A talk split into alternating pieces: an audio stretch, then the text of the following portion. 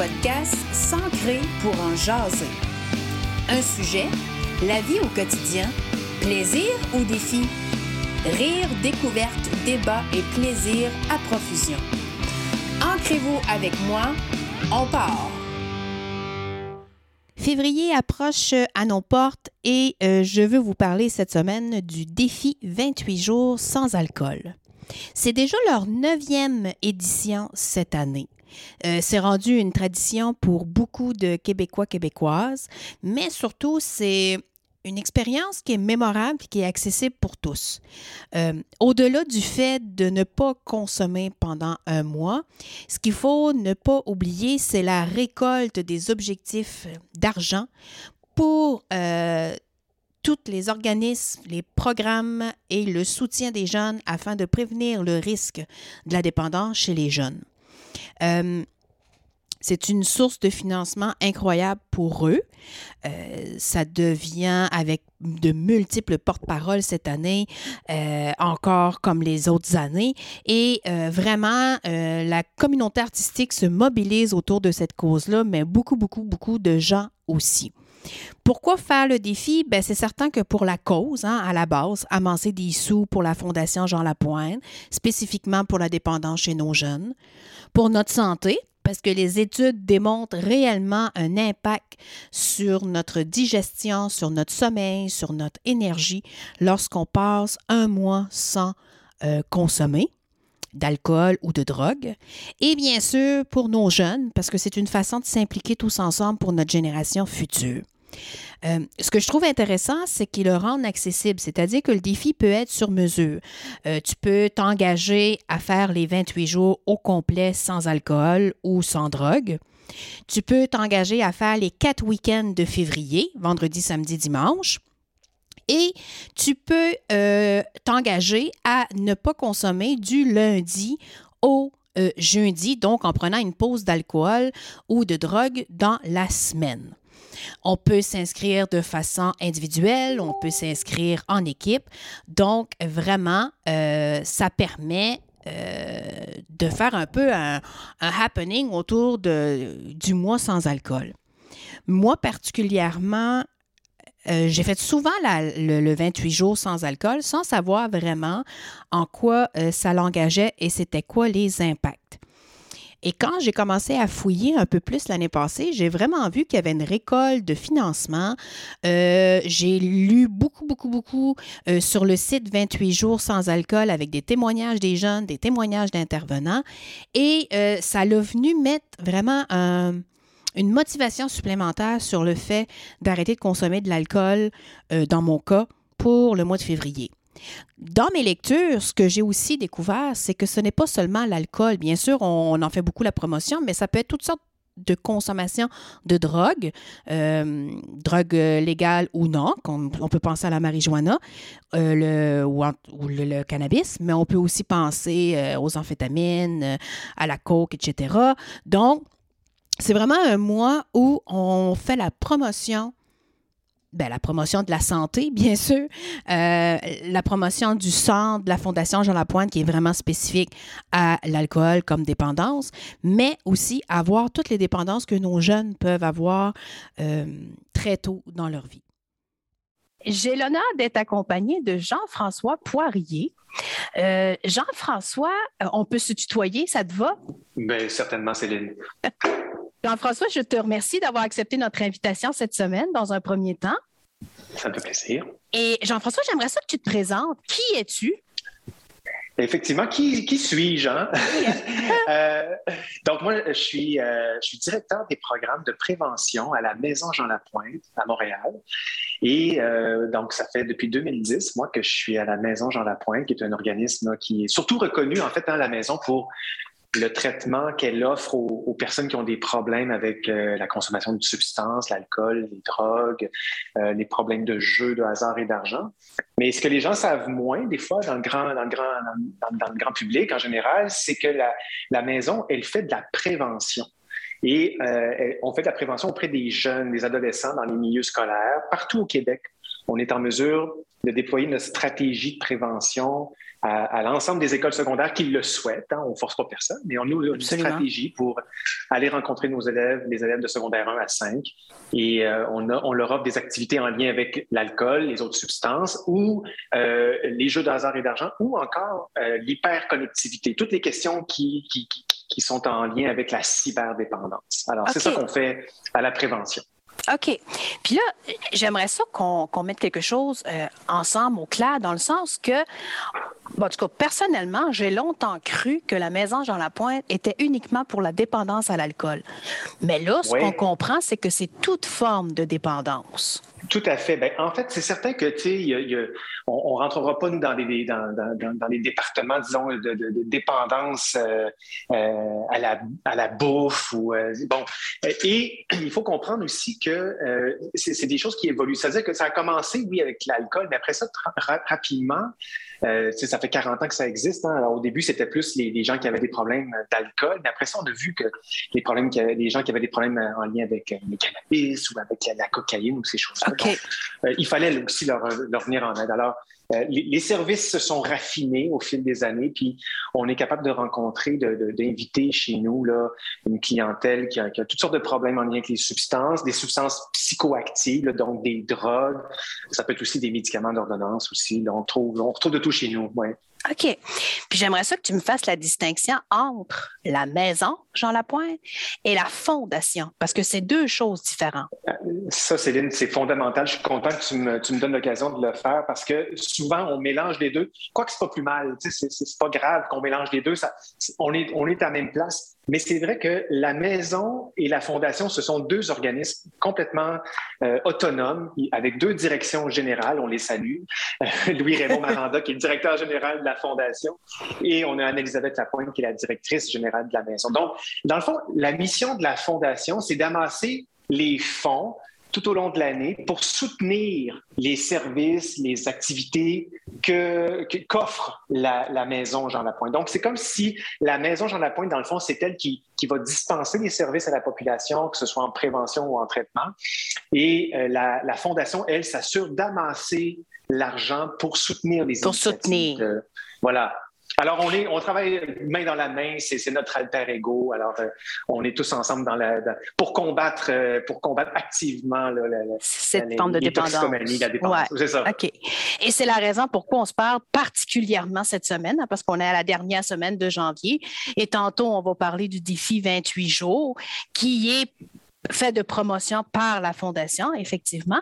Mais je trouvais ça important en début d'entrevue qu'on mette vraiment les bases de où c'est parti puis qui fait quoi dans le rôle de la, de, la dépendance là, euh, au Québec, entre autres avec la maison Jean Lapointe.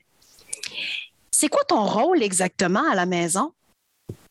Eh, écoute, j'en ai, pas mal, mais comme je le disais, mon, titre officiel, c'est directeur des programmes de prévention. Donc, dans, dans le fond, je m'assure euh, avec mon équipe qu'on déploie les services en prévention auprès des jeunes qui sont les plus, euh, qui sont à la fine pointe des dernières tendances. Nous, notre rôle, c'est de bâtir, c'est d'évaluer, c'est de, s'assurer, d'offrir des, des, des ateliers, une stratégie de prévention à, l'ensemble des jeunes du secondaire partout au Québec. Donc, moi, j'ai un coordonnateur avec moi, j'ai un, un, superviseur clinique, quelqu'un qui s'occupe de la formation. J'ai, euh, on, a ici à, à, Montréal, on a une dizaine d'agents de prévention qui travaillent avec nous temps plein, mais partout sur le territoire au Québec. Exact. On a aussi des agents de prévention qui sont avec nous, qui travaillent pour nous de façon contractuelle euh, et qui vont dans les écoles de leur territoire. Comme par exemple, chez vous, à Mauricie, hein, il, y a, il y a Mathieu Fontaine qui était là. Ben, cette année, il n'est pas là parce qu'il y a eu des petits changements, mais euh, c'était lui qui était responsable de faire la prévention dans les écoles de son secteur. Alors, c'est comme ça qu'on a déployé euh, notre, notre, offre de service partout euh, au Québec. Puis aussi, ben, mon, travail à moi, ben, c'est aussi de m'assurer que euh, tout le lien qu'on a aussi avec les différentes instances gouvernementales, que ce soit les, directions régionales de santé publique partout euh, sur les territoires, que ce soit peut-être même des fois au ministère, euh, avec les autres organismes communautaires qui travaillent aussi sur les territoires, parce qu'on n'est pas les seuls, il y en a plein qui font de la prévention. Alors, on s'assure aussi de s'arrimer avec eux, c'est-à-dire, si moi je m'en vais dans une école de, de, de, de telle région, ben, je veux, je veux, je veux m'assurer que je ne vais pas répéter les mêmes messages, je ne vais pas redoubler, euh, mais je vais plutôt complémenter ce qui a été fait. Et euh, donc, on crée des partenariats, on crée des liens, on va faire de la formation dans les écoles. Donc, c'est ça. C'est pas mal en gros, job. Exact.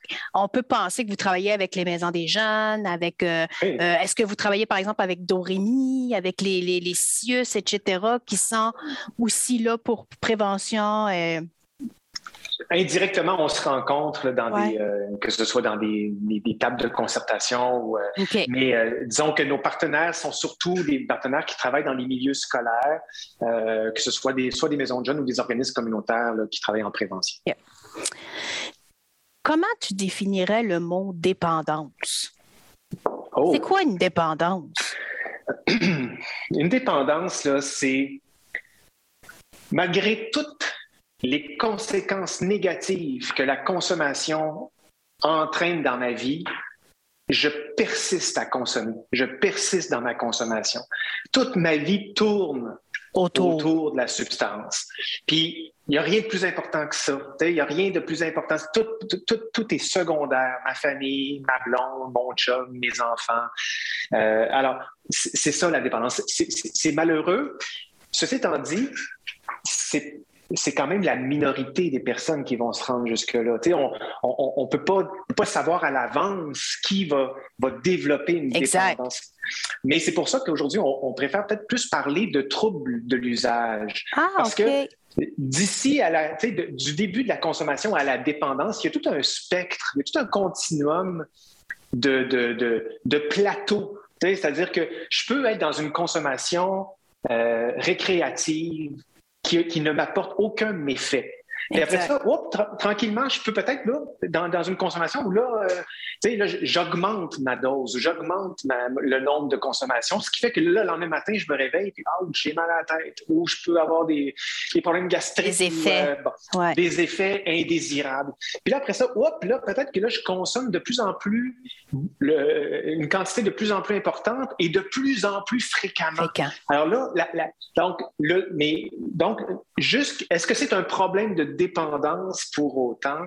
Bien, on ne le sait pas. C'est-à-dire que on ne le sait pas tant que finalement la personne n'est pas rendue à ce stade de dépendance, si vous voulez. Donc, c'est pour ça que le mot dépendance tend à, ben, pas à disparaître, c'est-à-dire qu'il restera toujours, mais on, l'enlève un peu plus des livres, euh, disons des livres d'experts, parce que mm-hmm. euh, il peut y avoir des troubles, il peut y avoir des, méfaits qui sont associés à une consommation, sans pour autant qu'on soit dans une dépendance. Mais j'aime j'aime la, distinction entre les deux, parce qu'effectivement, le trouble de l'usage peut être euh, parce que pour être capable d'aller rencontrer mes amis, il faut absolument que j'aille fumer mon joint, sinon je ne suis pas capable de rentrer en contact avec eux autres.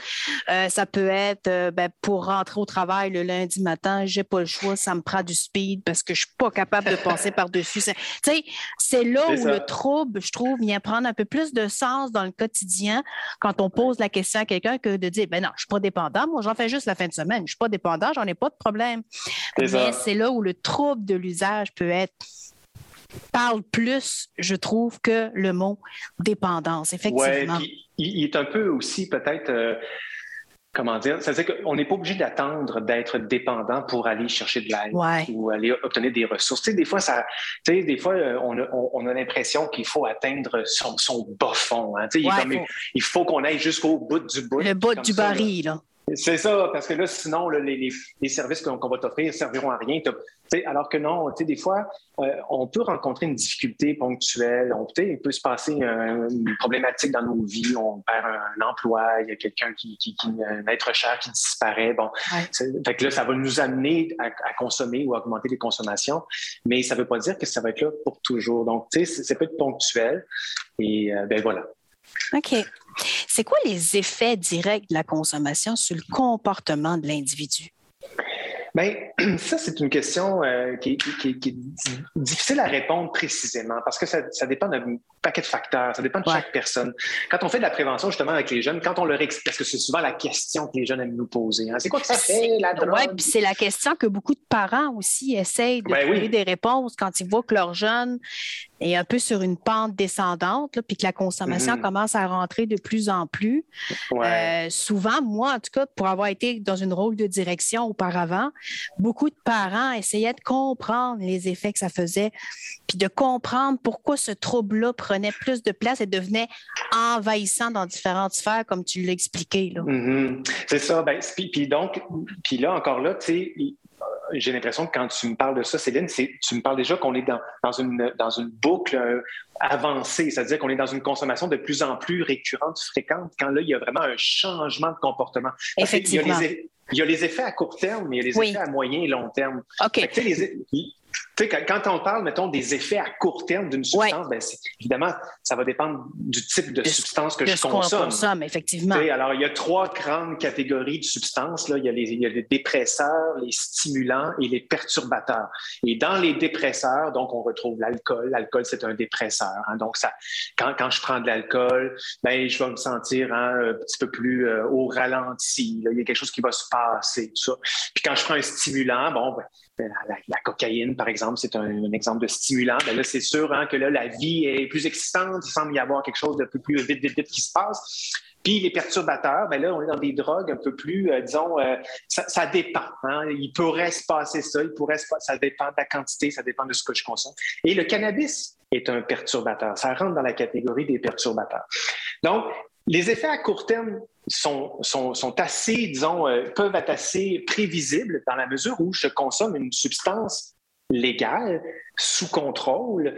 Euh, vous comprenez? Donc, si je consomme du cannabis qui vient de la, la, SQDC, ben, je peux m'attendre à avoir tel type de réaction ou d'effet.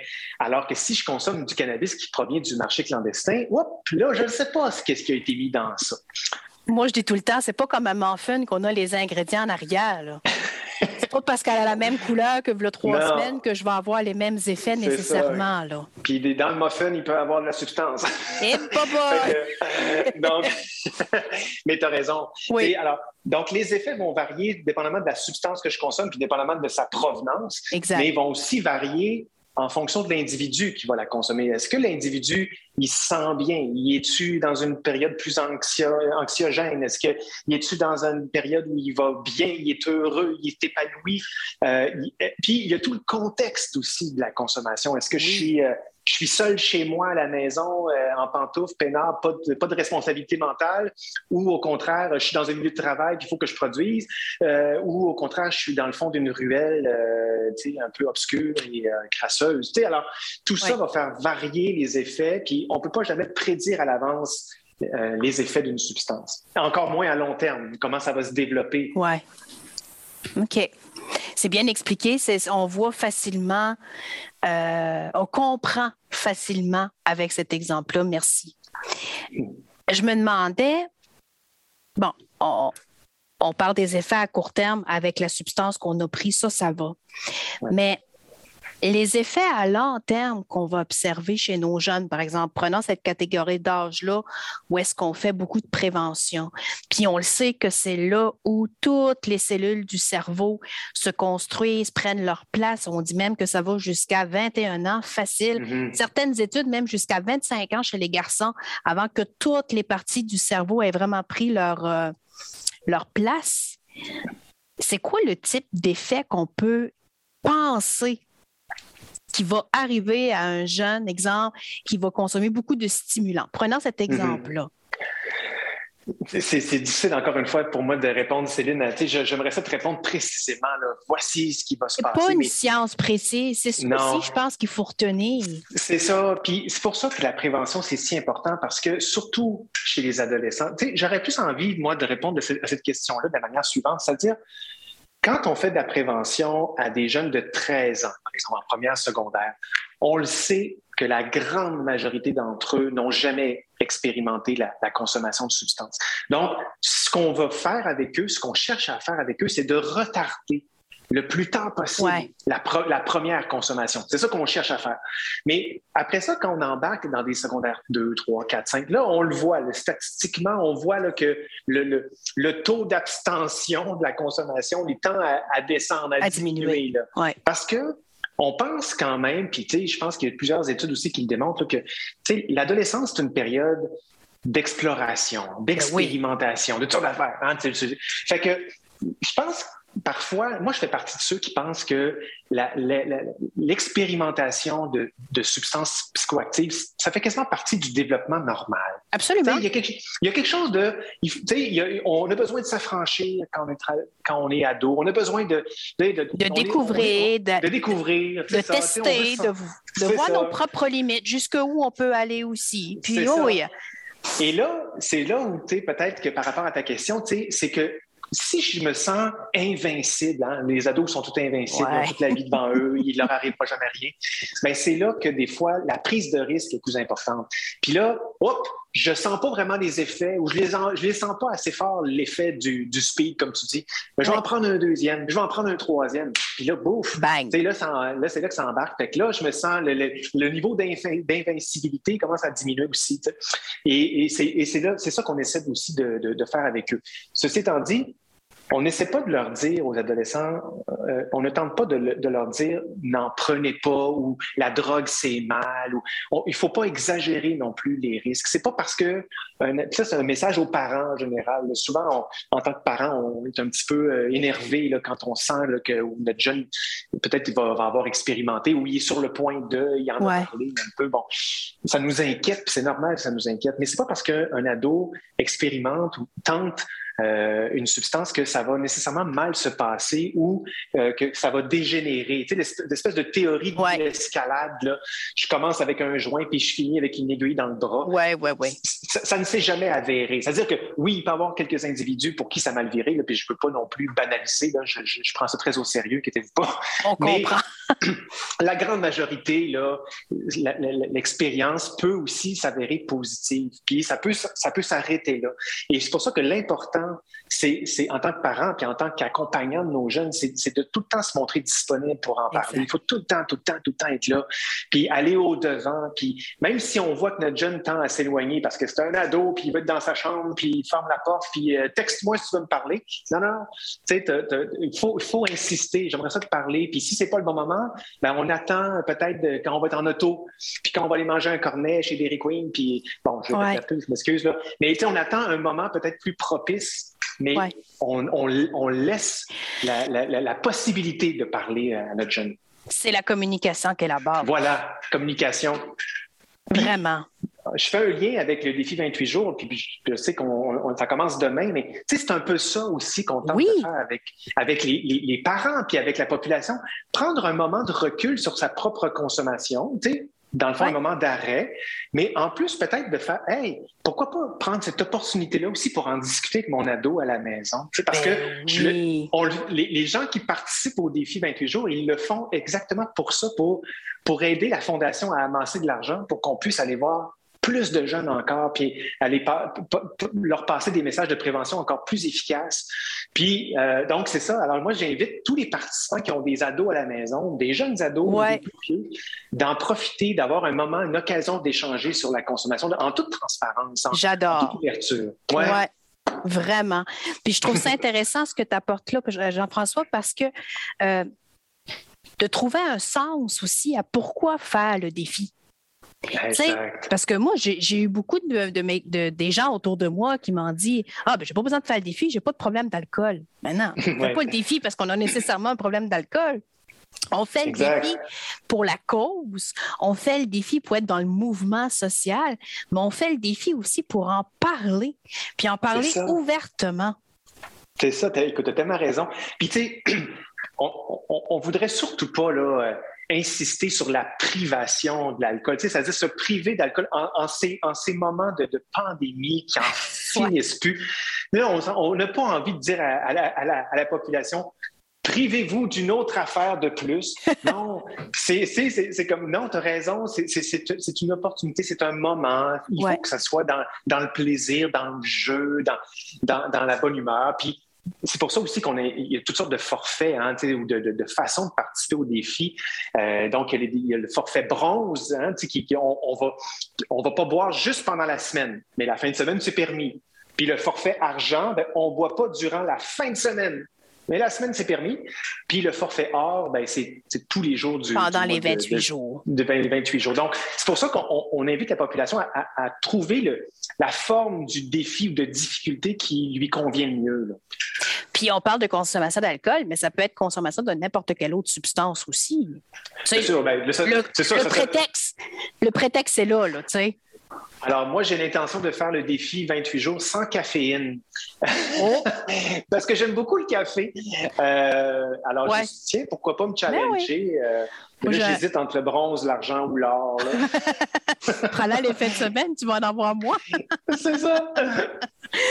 On fait des blagues, mais derrière le, défi de jour, peu importe le, forfait bronze, argent euh, ou or, euh, il y a aussi le contexte de ramasser des sous, parce qu'on a dit en début d'entrevue que la Fondation, son mandat, c'était de trouver les fonds pour soutenir les maisons. Donc, euh, vraiment, c'est la campagne de financement qui est aussi avec le, mouvement. C'est ça. Puis, tu sais, je t'apprends rien, Céline, en te disant que la, la grande majorité des organismes philanthropiques, euh, ils l'ont eu, l'ont eu difficile dans les derniers mois. Et toutes les activités de collecte de fonds des, organismes eh, eh, sont tombées ou ils ont dû se, réinventer, hein, ce qu'on a dit souvent dans les derniers, dans les derniers mois aussi. Et, euh, donc, la Fondation n'y a pas échappé. Et euh, disons que le défi 28 jours, c'est une, c'est une activité de collecte de fonds euh, indispensable pour, pour la survie de la Fondation, mais aussi pour la pérennité de nos services. C'est-à-dire que si on n'a pas le soutien de la Fondation, ben, on va, on va, on, pourra pas faire notre, travail auprès des, auprès des jeunes de la même façon. Il va falloir qu'on diminue la, la, la, prestation de service. Donc, c'est pas ça et Dieu sait, et Dieu sait qu'on en a besoin. C'est pas le temps de ben, lâcher ce que je lis, je pense qu'on n'est pas de seul à lire ça, c'est que nos jeunes, ils ont besoin de nous autres. Ils ont, écoute, ils, ont été pris, en, eux autres aussi, à l'école à distance une couple de fois. Ils ont été coupés. Les, les problèmes de, santé mentale. Ben oui. alors, tu comprends, fait que c'est ça, les problèmes de santé mentale sont, sont, sont, sont criants. Alors, de, de, de, parce que, évidemment, la consommation de substances, c'est intimement lié à d'autres problématiques. Souvent, c'est le symptôme de d'autres problématiques, soit de santé mentale ou de mal-être en général. Donc là, ce qui, va, ce qui va nous amener, ce qui va amener un jeune à peut-être à, être tenté d'expérimenter la substance ou, ou peut-être d'augmenter la consommation pour atténuer, atténuer le mal-être.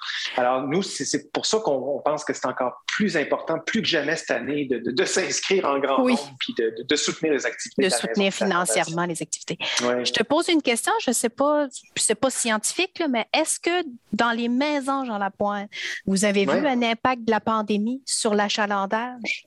Certainement. Ben, en fait, le gros, le gros impact à la maison. Tu, sais, que nous, la, maison Jean Lapointe, ceux qui viennent en, traitement, c'est des adultes de 18 ans et plus. Oui. Mais nous, au, avant, avant la pandémie, nos, nos, euh, euh, nos résidents étaient, étaient placés deux par chambre. Hein, fait que ça favorisait, oh l'intégration des nouveaux. Ben, c'est ça, hein, tu ben oui. Alors là, avec la pandémie, on n'a pas pu nous offrir le même service, deux par chambre. Alors là, on est devenu un par chambre, ce qui fait que notre liste d'attente est assez allongée. Et là, on, a, on écoute, on a, trouvé toutes sortes de solutions pour essayer de, rajouter des lits, rajouter des chambres. Même, te dire, la directrice générale de la maison a changé de bureau, a déménagé dans la maison, dans une autre place pour laisser pour libérer. pour, pour, faire une chambre, tu sais. Wow. te dire. Alors, donc, c'est ça. Alors, tu sais, je pense que l'impact qui est là, mais on le voit que la, solitude, l'isolement, ça, a un impact auprès de la population. Les, gens appellent, ils sont en détresse, ils ont besoin d'aide.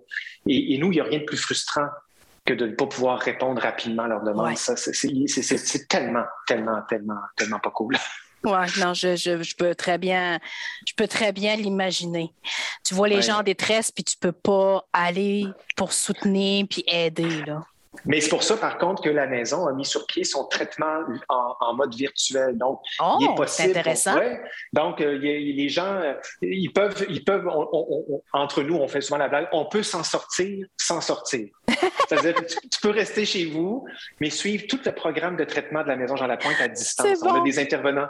Ouais, il y a des intervenants qui sont là, euh, qui sont là pour aider. Et c'est comme si la personne intégrait les services de la maison, qu'elle venait à l'interne, mais elle le fait chez elle. De chez elle. C'est sûr que c'est pas tout le temps l'idéal. On le sait là, des fois que bon, il peut avoir des, obligations familiales ou de travail puis qui vont venir un peu nous nous déranger ou qui vont nous déconcentrer. Mais on peut adapter la, ah, thérapie pour le faire dans des blocs d'heures ou des moments qui sont, qui sont plus intéressants. Bien, je trouve ça drôlement intéressant. Comment on peut contribuer? Là, on a parlé du défi, on a parlé des différents forfaits, on a parlé de la campagne de financement. Toutes les informations, on trouve ça où, Jean-François? Bien, c'est sûr qu'on consulte la page défi28jours.com. C'est la page du défi, c'est la page pour s'inscrire, pour faire des dons. Euh, pour toutes sortes de raisons, on peut aussi y accéder par la page de la Fondation Jean Lapointe, fondationjeanlapointe.org, mais la page du, euh, du 28 jours, défi28jours.com, elle est, elle est là. On peut y aller aussi y accéder par les médias sociaux, que ce soit la page Facebook ou encore euh, Instagram. Alors, c'est facile à trouver, il n'y a pas de souci. Puis tous nos liens vont être sur la page du podcast, donc euh, les auditeurs aussi vont pouvoir s'y référer. Ma dernière question qu'on pose à tous les invités qui passent chez nous, Jean-François Poirier, la vie, c'est un plaisir ou c'est un défi? Ah, c'est un plaisir.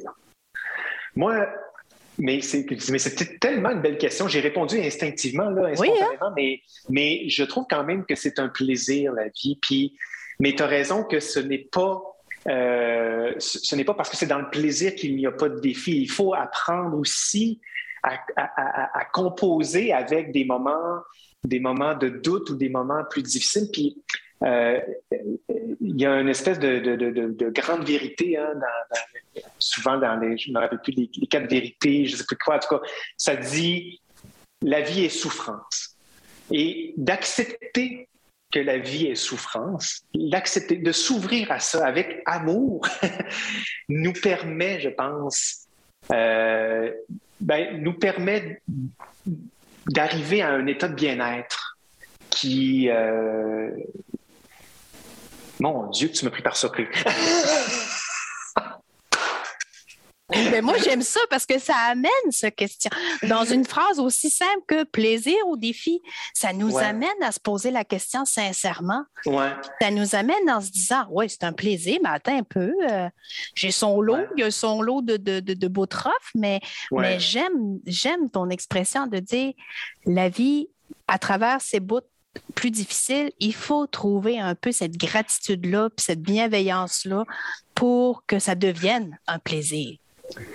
Oui, puis tu sais, moi, j'ai deux enfants, j'ai deux ados. J'ai une fille qui est un peu plus, des fois, euh, dans l'anxiété, puis dans le, en fait, dans le désir de performer, dans le désir de tout le temps bien faire les choses. Puis puis souvent, on lui dit, regarde, il faut que tu apprennes à accepter les imperfections, parce que euh, c'est trop de pression de toujours vouloir correspondre, devoir correspondre à une espèce de standard. Alors, je pense que si on accepte l'inconfort, l'incertitude, l'imperfection, le doute, je pense qu'il y a des clés dans ça pour accéder au bonheur. Pour moi, en tout cas. Euh, puis le bonheur, c'est pas d'arriver à quelque part, d'arriver à, une fin, parce que quand on va arriver à cette fin-là, il va y avoir encore autre chose. Exact. Alors, il faut, faut pas se satisfaire d'arriver quelque part, on n'y arrivera jamais. Mais c'est dans la route pour s'y rendre que le bonheur réside pour moi. Wow, quel bon mot de la fin. Voilà, Céline, c'était mon bout inspiré. Le poète en toi est sorti.